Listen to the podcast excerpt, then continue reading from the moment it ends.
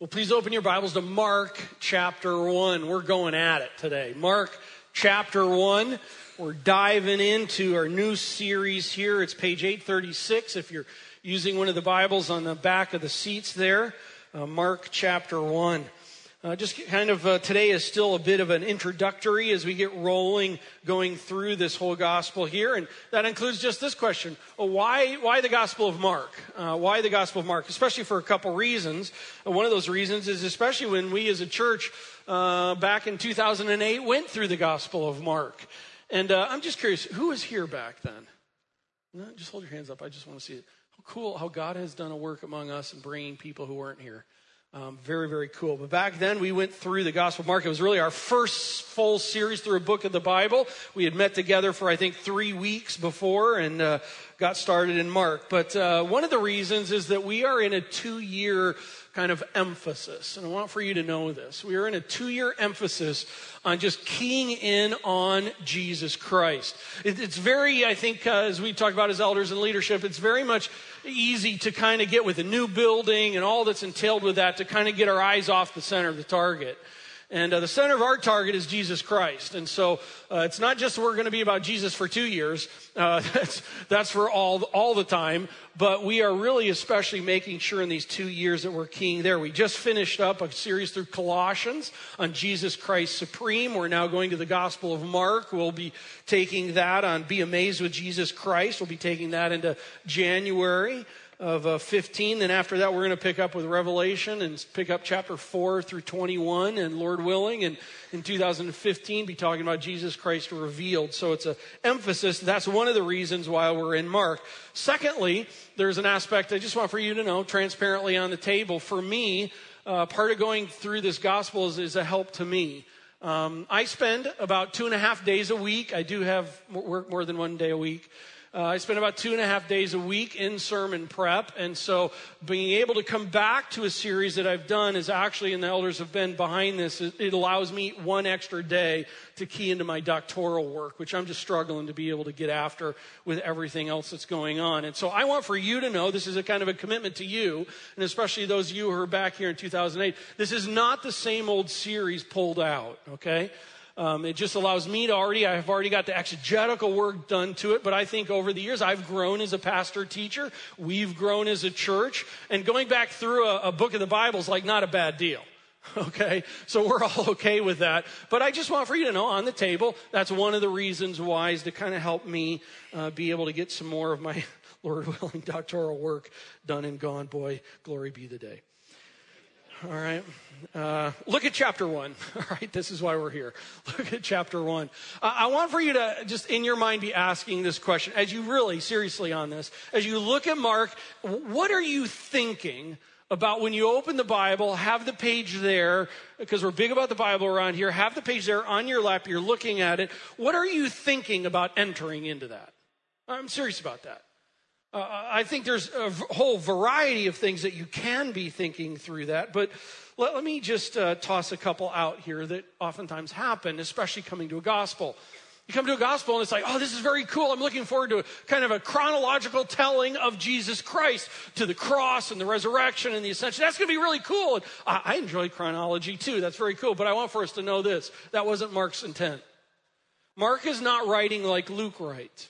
Mark is not seeking to write kind of a flow by flow by flow, just a retelling of the story of Jesus Christ. In fact, as we go through, you'll find out some of the events are kind of interspersed around. Mark isn't telling his main purpose, isn't telling a chronology of Jesus. He's telling about this guy, and it's like he's pulling some various things together. And in that, there's a big picture of what's happening. So he's not just about the chronology.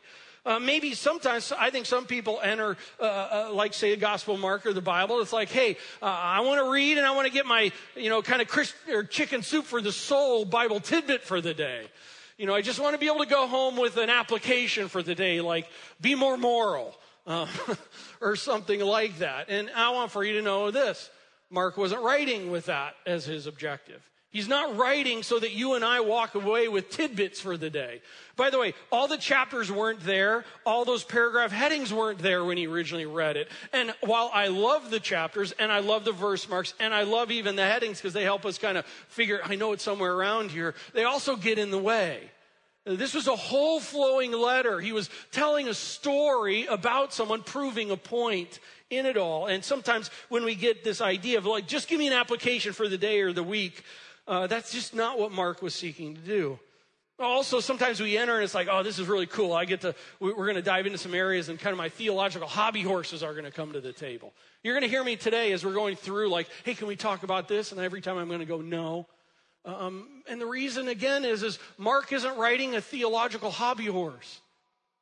Mark is writing about Jesus Christ. Yes, there's theology in that, but he's seeking to tell the story in that. So I don't want us to enter those kinds of ways. I want us for us every Sunday to enter more like this. Hey, John Mark, who we learned about last week, John Mark, through the inspiration of God, God is writing down what he once said. John Mark is penning something down, and he's penning it down on purpose for us to get a picture of something, for us to help us understand what something. What is it? What is it? That's what we want. That's what we want. And so I'm going to tell you this. I am, in my mind, literally every week, I am going to imagine that John Mark is sitting right there in center, in a seat, and when we're done, I want for John Mark to be able to go, that's exactly what I was trying to say. That's exactly it. We're going to try and understand God working through John Mark to pen down everything that God wanted. We're going to try and understand that. And I'm telling you all this because that means that it's more than just the storyline. You have to see the big picture of what's happening. And today is a bit of an exercise with seeing some more of the big picture of what flows. Okay, so I'm just putting some things out on the table as we enter this. Let's enter into it. What does John Mark have to say to us? What does he have to say? Are you there? You with me? Are you hungry? Okay, not for lunch. That's coming. Okay, we want to know what he has to say. All right. Now, you look at your sermon note page. On your update back page there, you'll see three things at the top. With the Gospel of Mark, there are really three things because Mark is an action gospel. It's the Indiana Jones gospel of the New Testament. It's action, action, action. It's less speaking, more action. And there are three things. How many things?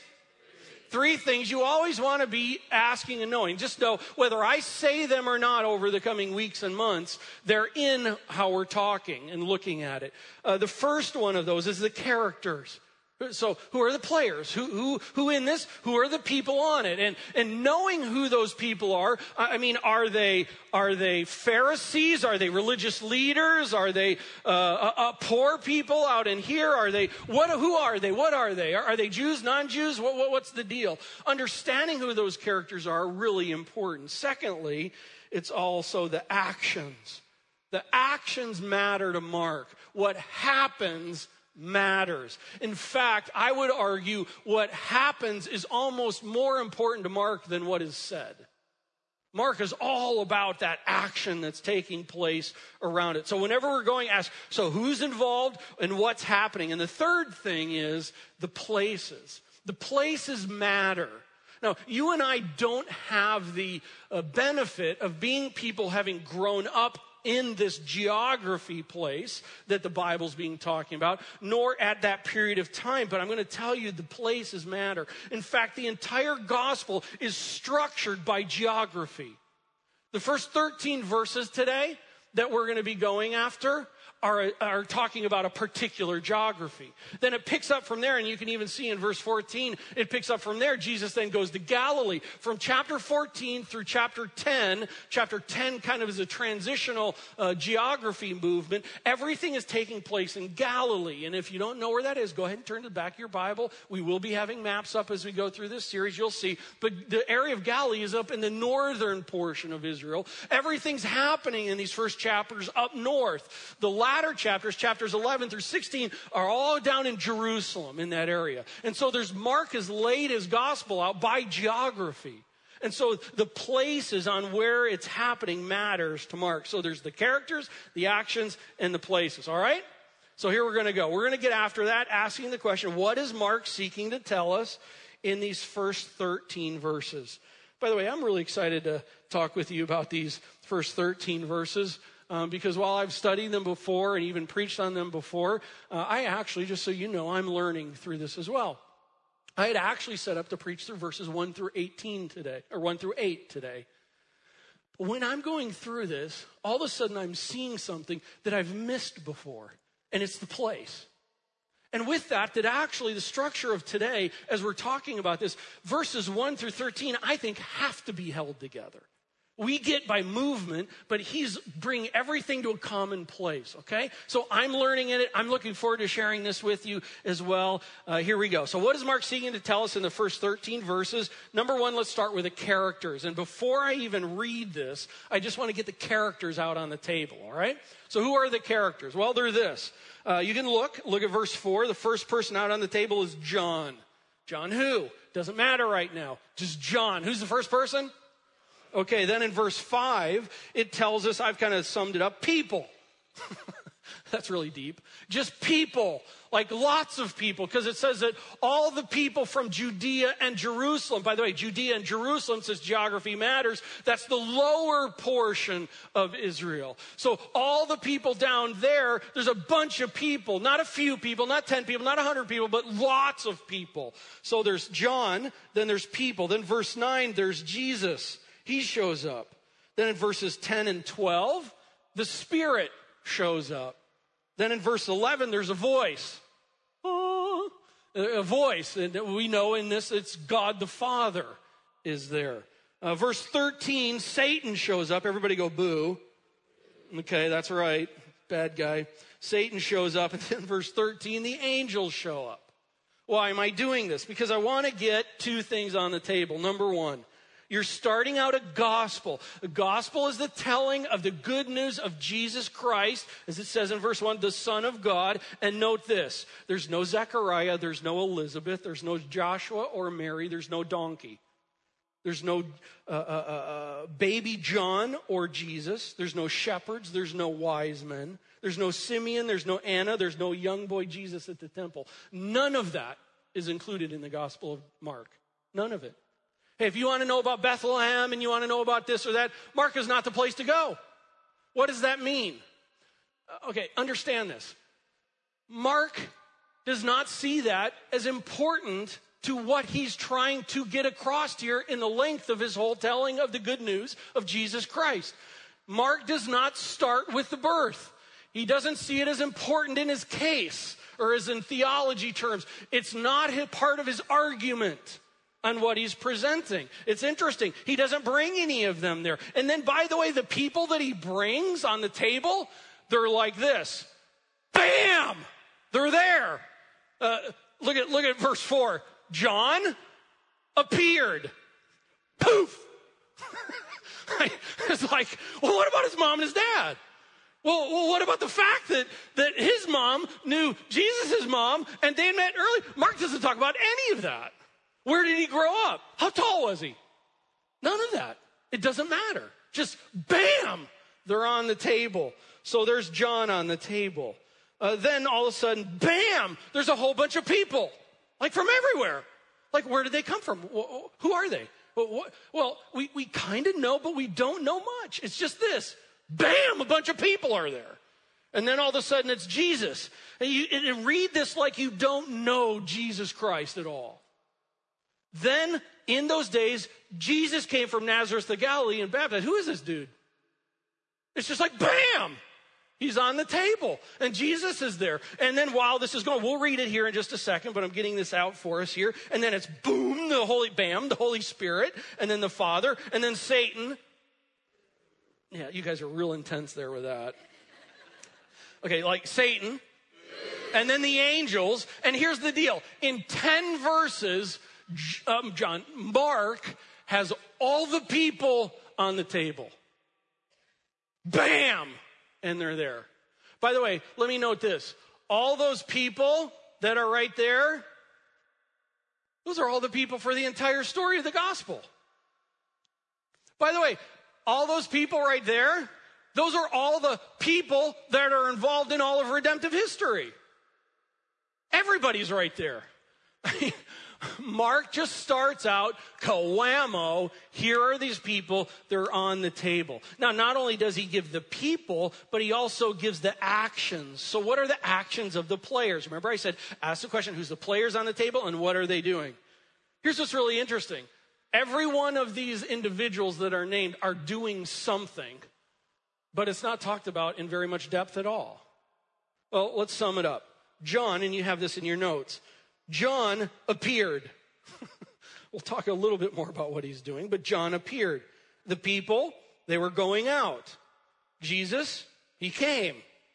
The Spirit, verse 10, he descended on. Verse 12, he drove out. The Father spoke. Satan tempted. That's what he always does. And the angels ministered. Okay? So got the gist of the main story here going. Let's read it. All right, you ready? We're going to do 3 paragraphs. And we're going to kind of work these characters and these actions out. Let's pick it up, chapter 1, verse 4. Here we go, verse 4 through 8. John did what? John came. John appeared, baptizing in the wilderness and proclaiming a baptism of repentance for the forgiveness of sins. And all the country of Judea and Jerusalem were going out to him and were being baptized by him in the river Jordan, confessing their sins. Now John was clothed with camel's hair and wore a leather belt around his waist and ate locusts and wild honey. Yum. And he preached, saying, after me comes he who is mightier than I, the strap of whose sandals I'm not worthy to stoop down and untie. I have baptized you with water, but he will baptize you with the Holy Spirit. Okay, let's do some work here. John appeared. John came. Bam, he's there. He's an adult. No Zechariah, Elizabeth, no birth, nothing. He's just there. What was John doing? Well, the text tells us what he's doing. He's baptizing and he's proclaiming. By the way, I just want to note in this that in the baptizing and proclaiming part of it, the baptizing is the outcome of the proclaiming. Okay, it's very clear in the structure of the grammar here that what's going on is John is not saying, hey, you guys, get baptized. That's not what John is saying. He is saying that, but not that alone. John is saying, hey, you guys, repent and be baptized. Here, you always see baptism following repentance. That's the way the scripture always talks about it happening here. So it's not just get baptized, but it's repent of your sins and follow that up with baptism. By the way, next Sunday, very cool. I think we've got 8 people being baptized. Very cool time.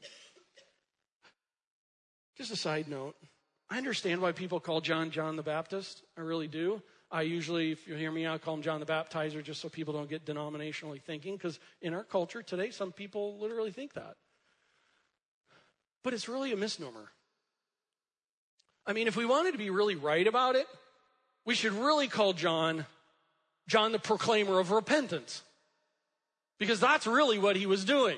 John, the proclaimer of repentance. Okay, so he's there. He appeared. He's on the scene. He's proclaiming. He's baptizing.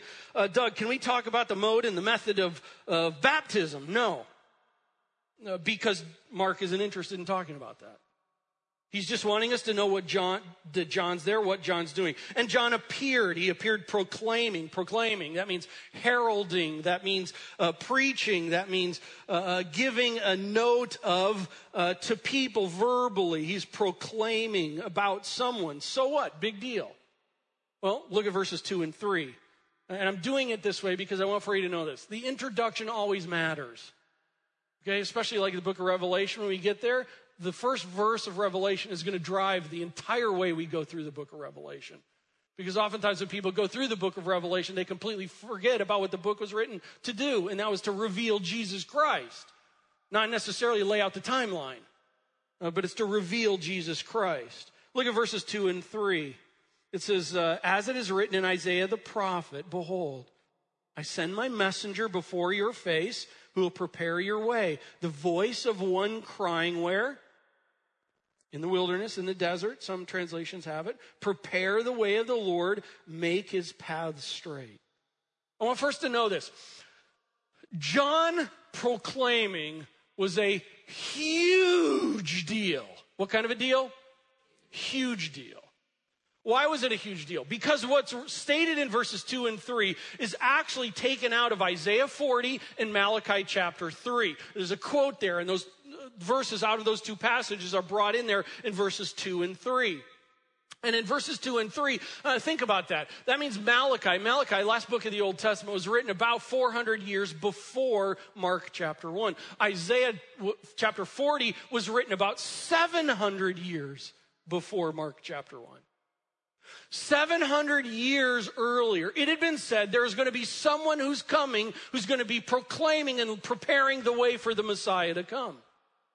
Then 400 years before this, the Bible tells us that there's a prophecy that someone was going to be coming and preparing the way, a voice in the wilderness, preparing the way for the Lord. You can go all the way back to Genesis chapter 3, and God tells us that there is going to be one that is coming that is going to take Satan out.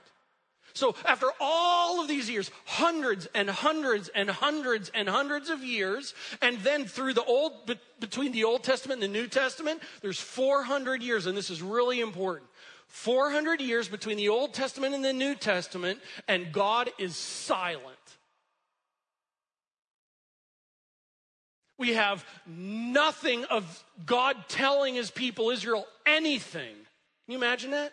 That's like 4 generations at least, 5 generations at least in that day of people where God has not spoken a word to them other than what he's spoken in the past. But yet God is active in those 400 years because God, when you go back in history and you take a look, God is reworking history. Alexander the Great and just laying out highways and movement and capabilities to move around. The language change so that Greek becomes this huge, almost like English is across the world kind of a language. And so there's been 700 years and 400 years, and now someone is speaking. That person that the people of Israel have been looking for, God's people have been looking for hundreds and hundreds and hundreds and hundreds and how many? Hundreds of years is now speaking. I hope this kind of gives you some goosebumps over the reality of the long thing of redemptive history. Because in it all, it's like God's been saying he's going to do this. Come on, God, get on with the program, man. Hey, he's got it. And it's happening in Mark chapter 1. John appeared. And I think that's why it's stated that way. Listen, John appeared. He's on the scene. Everything's moving along. Very cool. And by the way, look at John. He's kind of a freak. Verse 6. He's like dressed like this Old Testament like Wild Alaska TV character kind of a guy, isn't he? I mean, he's wearing these clothes and he's eating like wrong stuff. And hey, Doug, can you talk about clothing and being simple in clothes? No. Why am I saying that? Because sometimes people just are reading through and they like get off on things. And it's just stay with it. No, listen, it's telling us that John's tied to an Old Testament prophet. He's looking like people think he's Elijah, come back. He's there. This Old Testament prophet is on the scene, and he's eating food like from Survivor World. And Doug, can we talk about natural food and how fast food's bad for you? No. Again, it's one more time where people take scripture and just start talking about their hobby interest. That's not why Mark was writing this. If John were here and we started talking about how you need to eat healthy, natural food, Mark's like, what the heck? Okay, that's what's happening here. So we'll stay on tune. Verse 7 and 8, but what does he do? He appears preaching. And he appears preaching about someone who's coming that's going to be more powerful than him. He's going to be baptizing people with the Spirit of God. Hundreds and hundreds of years it's coming. Hey, Doug, can we talk about street evangelism and altar calls and stuff? No, that's not what this is about. John's on the scene and people are responding. God's doing a work. This is really exciting stuff. John appeared. Then the people appeared. Look at verse 5. People appeared. We've already talked about it. It's like, bam, people from, notice, all the country of Judea and Samaria and Jerusalem. All the people. Well, wait a second here. How could all the people, because if all the people there, that would mean there would be nobody in Jerusalem, right? What's Mark doing here? He's trying to help us understand that there's more than 20 people. You know, like there was this guy out there and he was doing this thing and he's calling people to repentance and like, you know, on the news, They're like, lots of people showed up, and then they show it downtown and there's 20. You're like, seriously, why are you even putting them on the news? All right? But here in it, all the people, where John Mark is writing to help us understand, there's a huge movement in God's people coming out to hear John. They're out there. Verse 9 through 11. So who's on the scene? John's on the scene. People are on the scene. Verse 9 through 11. In those days, Jesus came from Nazareth. By the way, the word there, the verb for Jesus came. It's the exact same verb, exact form of it in the Greek as it was the word for John. So I don't know why they said John appeared and Jesus came. It's like John appeared and Jesus appeared. That's kind of the idea here. In those days, Jesus appeared from Nazareth of Galilee and was baptized by John in the Jordan. And when he came up out of the water, okay, pause. Everybody who's been around for like 6 years, there's a word that's coming, oiphus in the Greek. It's a word that John Mark uses again and again and again. In fact, he uses it 11 times in the first chapter, 40 times in the Gospel of Mark. Every commentator you read will note this because he uses it so many times. In your translation, what is it? Immediately. Okay, immediately. Why would he be using immediately? Because he wants for you to get a feel of what's going on. Like, bam! Okay, that's what happened. And so here's what we're going to do. Every time we come across reading out and we come across the word immediately, you are going to respond with, awesome. Way to go. All right, so here's what we're going to do. Let me pick up verse 10.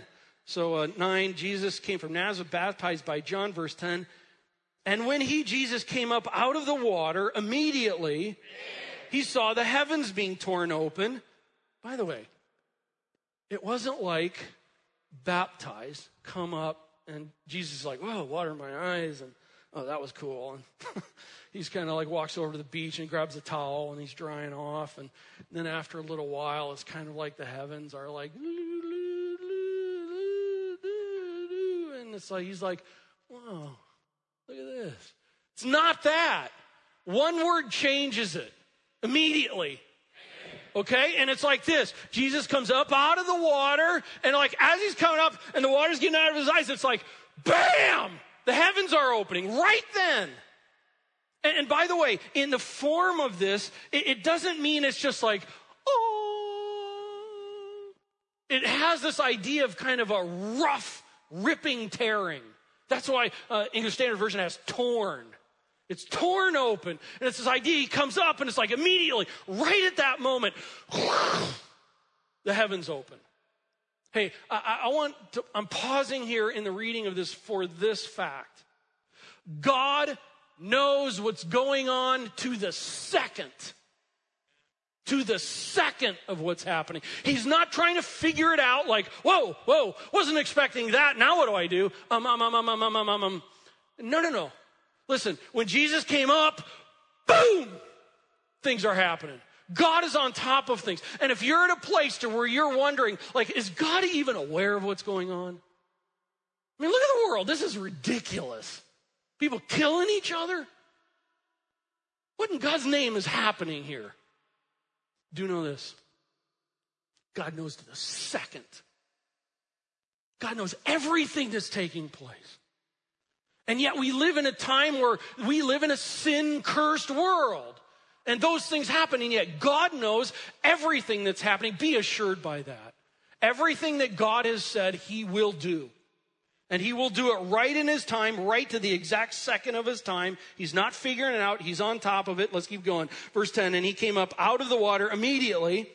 He saw the heavens being torn open and the Spirit descending on him like a dove. And a voice came from heaven. I wonder what it sounded like. You are my beloved son. With you I am well pleased.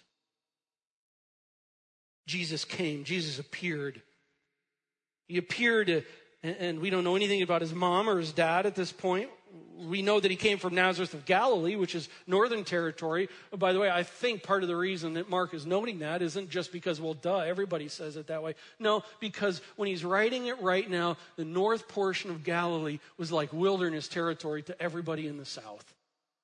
In fact, everybody coming from Judea and Samaria, I'll bet half of them didn't even know where Nazareth was. It was so dinky. That has a play in later here. But Jesus came. He came to be baptized. Why was Jesus baptized? Well, Mark doesn't talk about it, but I'm sorry, I'm going to break my own code.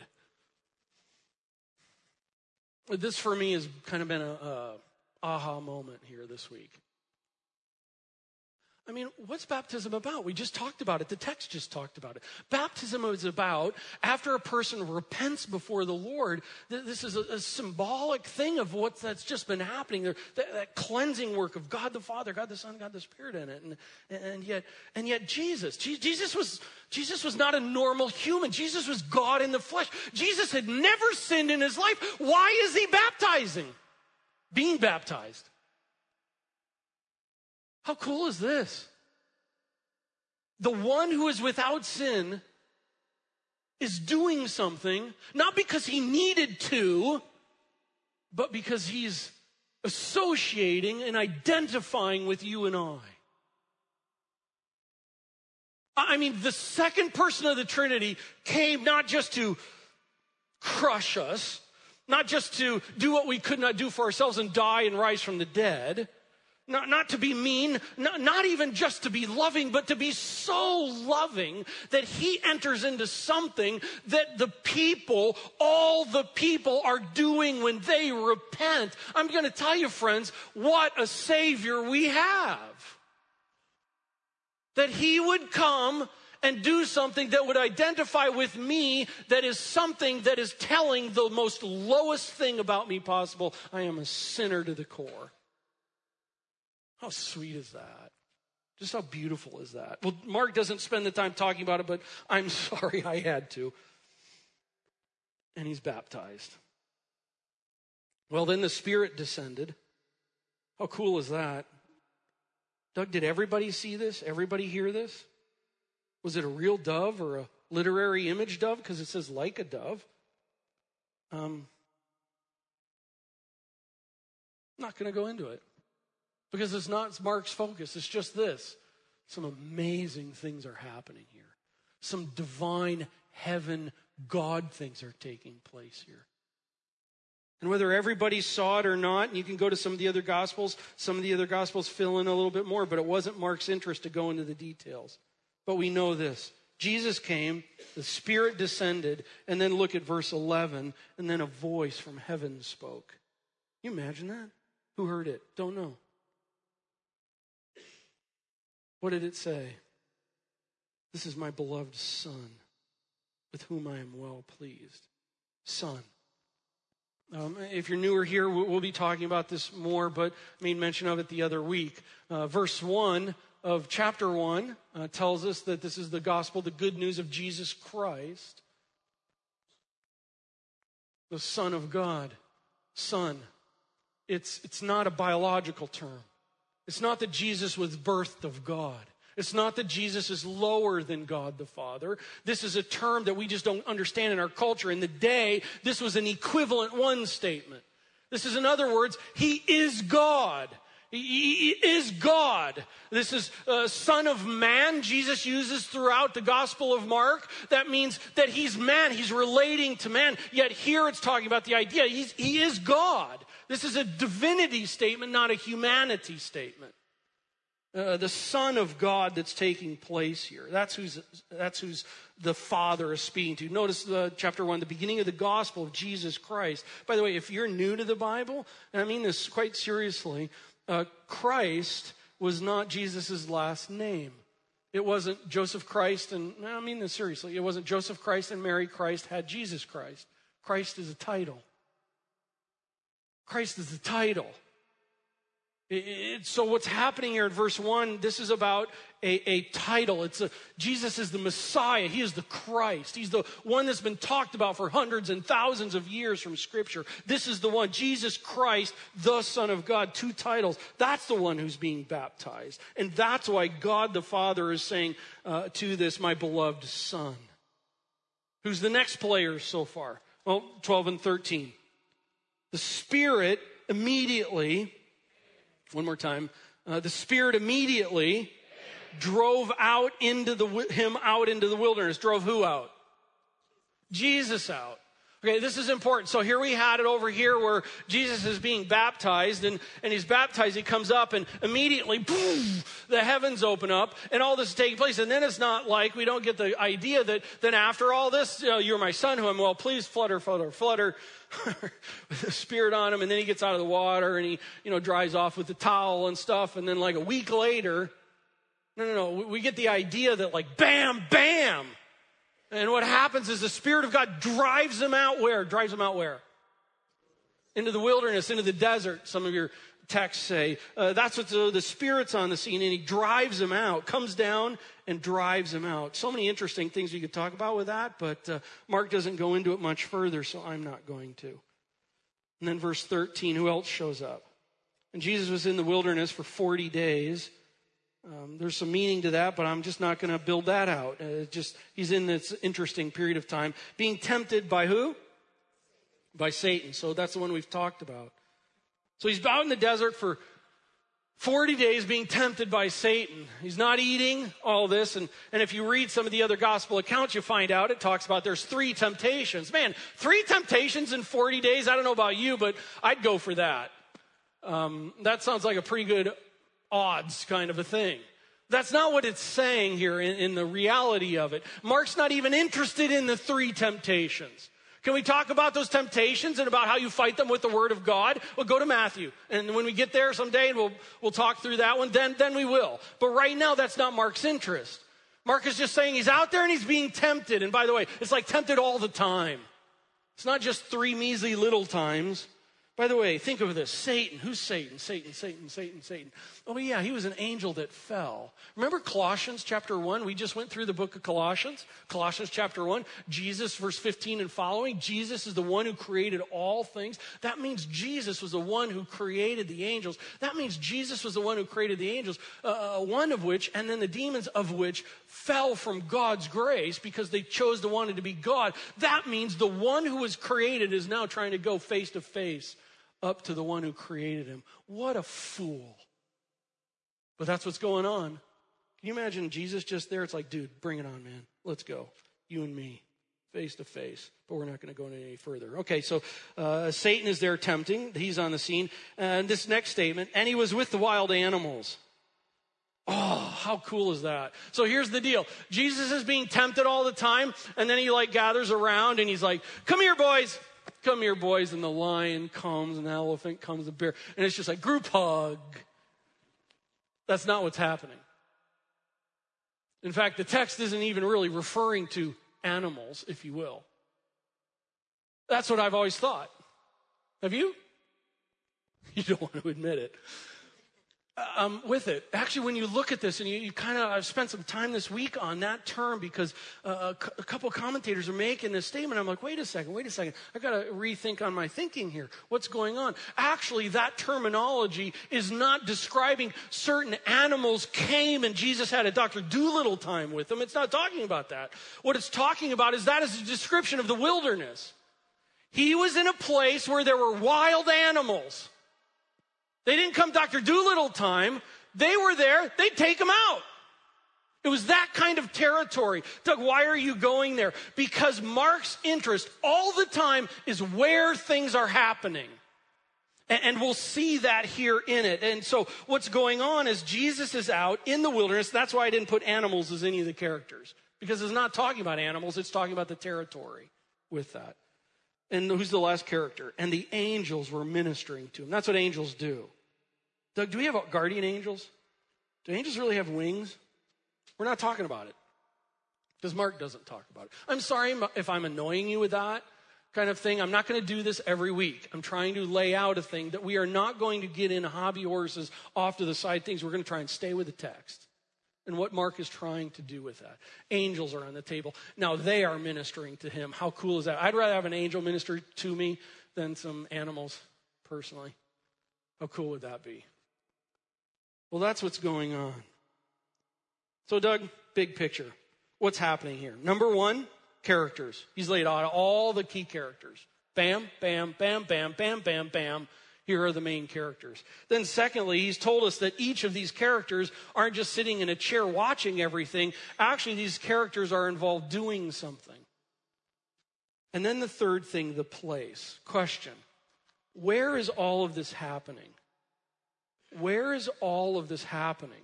There's a term that's being used throughout this text and also with supporting evidences to it, and it's this. This is all happening in the wilderness. In the wilderness. Big deal. What's the big deal, Doug? Who cares? So it's wilderness. Well, to Mark, it was a big deal. Look at the screen here. And I've just highlighted the wilderness reality. In fact, there's almost twice that amount of wilderness reality in this, but I didn't want to go too far for it. So you can see in the wilderness, in the wilderness, in the River Jordan. Where is that? Well, it's in the wilderness area. Over here, in the River Jordan, that's in the wilderness. Into the wilderness, in the wilderness. Why would Mark use the repetitive place again and again and again and again on telling where this is? Answer, because the place matters. But it doesn't to me, but it doesn't to us. We don't get it because we're not back in that day, so let me help us. In the wilderness. All right. Let's go all the way back. We go all the way back to eternity, or the beginning of creation. Adam and Eve, they are there in a place. What's it called? Eden, the Garden of Eden. They sinned. God sends them out of that place. Okay, we move along. We come up to Abraham. God says that he is going to build a nation of people. As many as the stars in the heaven. Look up, Abraham. As many as there are, there'll be a nation that comes out of you. Abraham and Isaac and Jacob and Joseph. Joseph, remember his brother's dysfunctional family, and his brothers throw him in, and he ends up over in Egypt, a place. He's in Egypt for a while, and man, rough life. And then God in his sovereignty raises Joseph up, and he basically becomes prime minister of Egypt, vice president of Egypt at the time. And then we get into Exodus chapter 1, and Exodus chapter 1 tells us that God blesses his people. They're slaves in Egypt, though. They're slaves in Egypt, but God blesses them. They start reproducing like rabbits. I mean, you clearly get this idea out of Exodus chapter 1 that's happening. What's God doing? God is building numerically an entire nation within this place. But God's intent is not to keep them in Egypt. We know that God had promised Abraham not only that there would be a nation as big, as many as the stars in the heaven, but God promised Abraham a people in a place. There was a promised land place. Remember we went through Joshua and the whole process of them coming into the promised land place last year. And there's a whole place that God wants to give them so that they could become priests to the world. Because it wasn't just about them getting to that place. It was about getting them to a place that they could be able to have impact to the whole world. That was God's plan, if you will, at that time. And in it, and yet there's a thing that's a huge part of this whole process. It's called the wilderness. Let's go back to Moses. Moses comes, and he's out there looking for his sheepies. And that's a Hebrew form of it. He's out looking for his sheepies, and he's out there. And all of a sudden, God shows up in a burning bush. Like where? In Philadelphia? Or like in New York City? Or in a big city? No. In Nowheresville. God has a way of doing this. Is where I'm getting at. You see this throughout Scripture. God shows up in the wilderness. And so Moses in the wilderness, and in all of that, God begins building his people. In Exodus chapter 3, it says this. God tells Moses at the burning bush, God says, I've seen the affliction of my people, and I have come to deliver them out of Egypt. And then he goes on and he says, I want to have you take them out, and where you shall serve God on this mountain. What mountain? The mountain that he was on. Where was that mountain? It was in the wilderness. It was in Nowheresville. Doug, are you building something out of nothing? No, let me keep going. Exodus chapter 4, the Lord tells Aaron to meet Moses where? Verse 27. He tells Aaron, go into the wilderness to meet Moses. And so it then says he went and he met Moses at the mountain of God. So what's happening here? There's this mountain of God. God says, this is where I am. And then there's a wilderness term that's coming on. And God keeps building this out. It goes into Exodus 5. Moses and Aaron say to Pharaoh, the Lord says, Pharaoh, let my people go that they may hold fast to me in the wilderness. Where? In the wilderness. And then Exodus 7:16, the Lord tells Moses to then say to Pharaoh again, let my people go, and here's the term, that they may serve the Lord in the wilderness. Now it's not just meet the Lord, but serve the Lord in the wilderness. And then Exodus 16, the people grumble. They're out of Egypt. The people are found grumbling against Moses and Aaron and the Lord. Where are they grumbling? In the wilderness, the text tells us specifically. Exodus 19, they encamped in the wilderness, it says, of Sinai. There they encamped while Moses went up to God. Where was God? God was in the mountain in the wilderness. Psalm 78:52, he led out his people like sheep and guided them into the wilderness like a flock. Isaiah 40 verse 3, which is part of building out verses 2 and 3. In the wilderness, there, that person, that voice will come and prepare the way for the Lord. Listen, very transparent here. It drives me nuts when people go and you hear them grab something out of a text and apply something to it that's interesting. And I want for you to know, in wrestling through this, I'm not seeking to do this, but in a text, when a territory, and through seminary, you see this, this is a good exegesis with it. When you see a recurring, the author is trying to do something here. And here in this, everything that is being said in these first verses are all happening in this place called the wilderness. And the wilderness, for a Jew in that day who's reading this, a person reading this in that day, they would know that term and they would understand a whole heritage that's come out of the Old Testament to it. And so not only is John going, bam, here's the key players, and bam, here's what they're doing it, but John Mark is also doing this. He's saying, bam, all of those key players and everything they're doing is happening in one place. Well, big deal. No, big deal. Big deal. Think of it this way. Let's bring up our next picture here. The earth and the stars. I mean, we can't even begin to fathom how big the universe is. It's like, it's this big. No, it's not. 10 years later, it's this big. Here's the answer. We don't even know how big it is. Who created it all? Colossians chapter 1, Jesus Christ, by the way. But here's where I'm getting. I think Mark is directing our attention to saying this. These are the characters. They're on the table and they're all involved. And in the vastness of the expanses of the universe, they've all come together in one tiny little dot place that has Old Testament heritage to its name in the wilderness. In fact, let's go to the one where we see the dot. There. Can you see the dot where they're at? Listen, in the vastness of the universe, they could be anywhere. I mean, the Son, the Spirit, the Father, Satan, angels, they could be anywhere.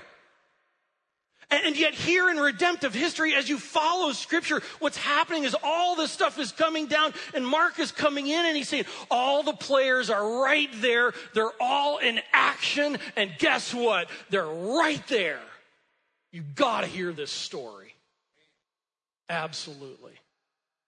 And that's, oh, God help. Are you understanding? This is so cool in history. Folks, listen, we have this idea that God's out there and God's just doing a work and like God around and various kinds of things. And know this, God in his perfect time is bringing everything together and bam, it's about to happen. The whole redemptive course of history is about to change. And Mark is trying to, through literary works, trying to get us to understand this whole reality. They're all in one place. It's pointed right there from Genesis 3 to Isaiah 40 to Malachi 3 to 400 years of silence. It's happening now. Be amazed. Be amazed.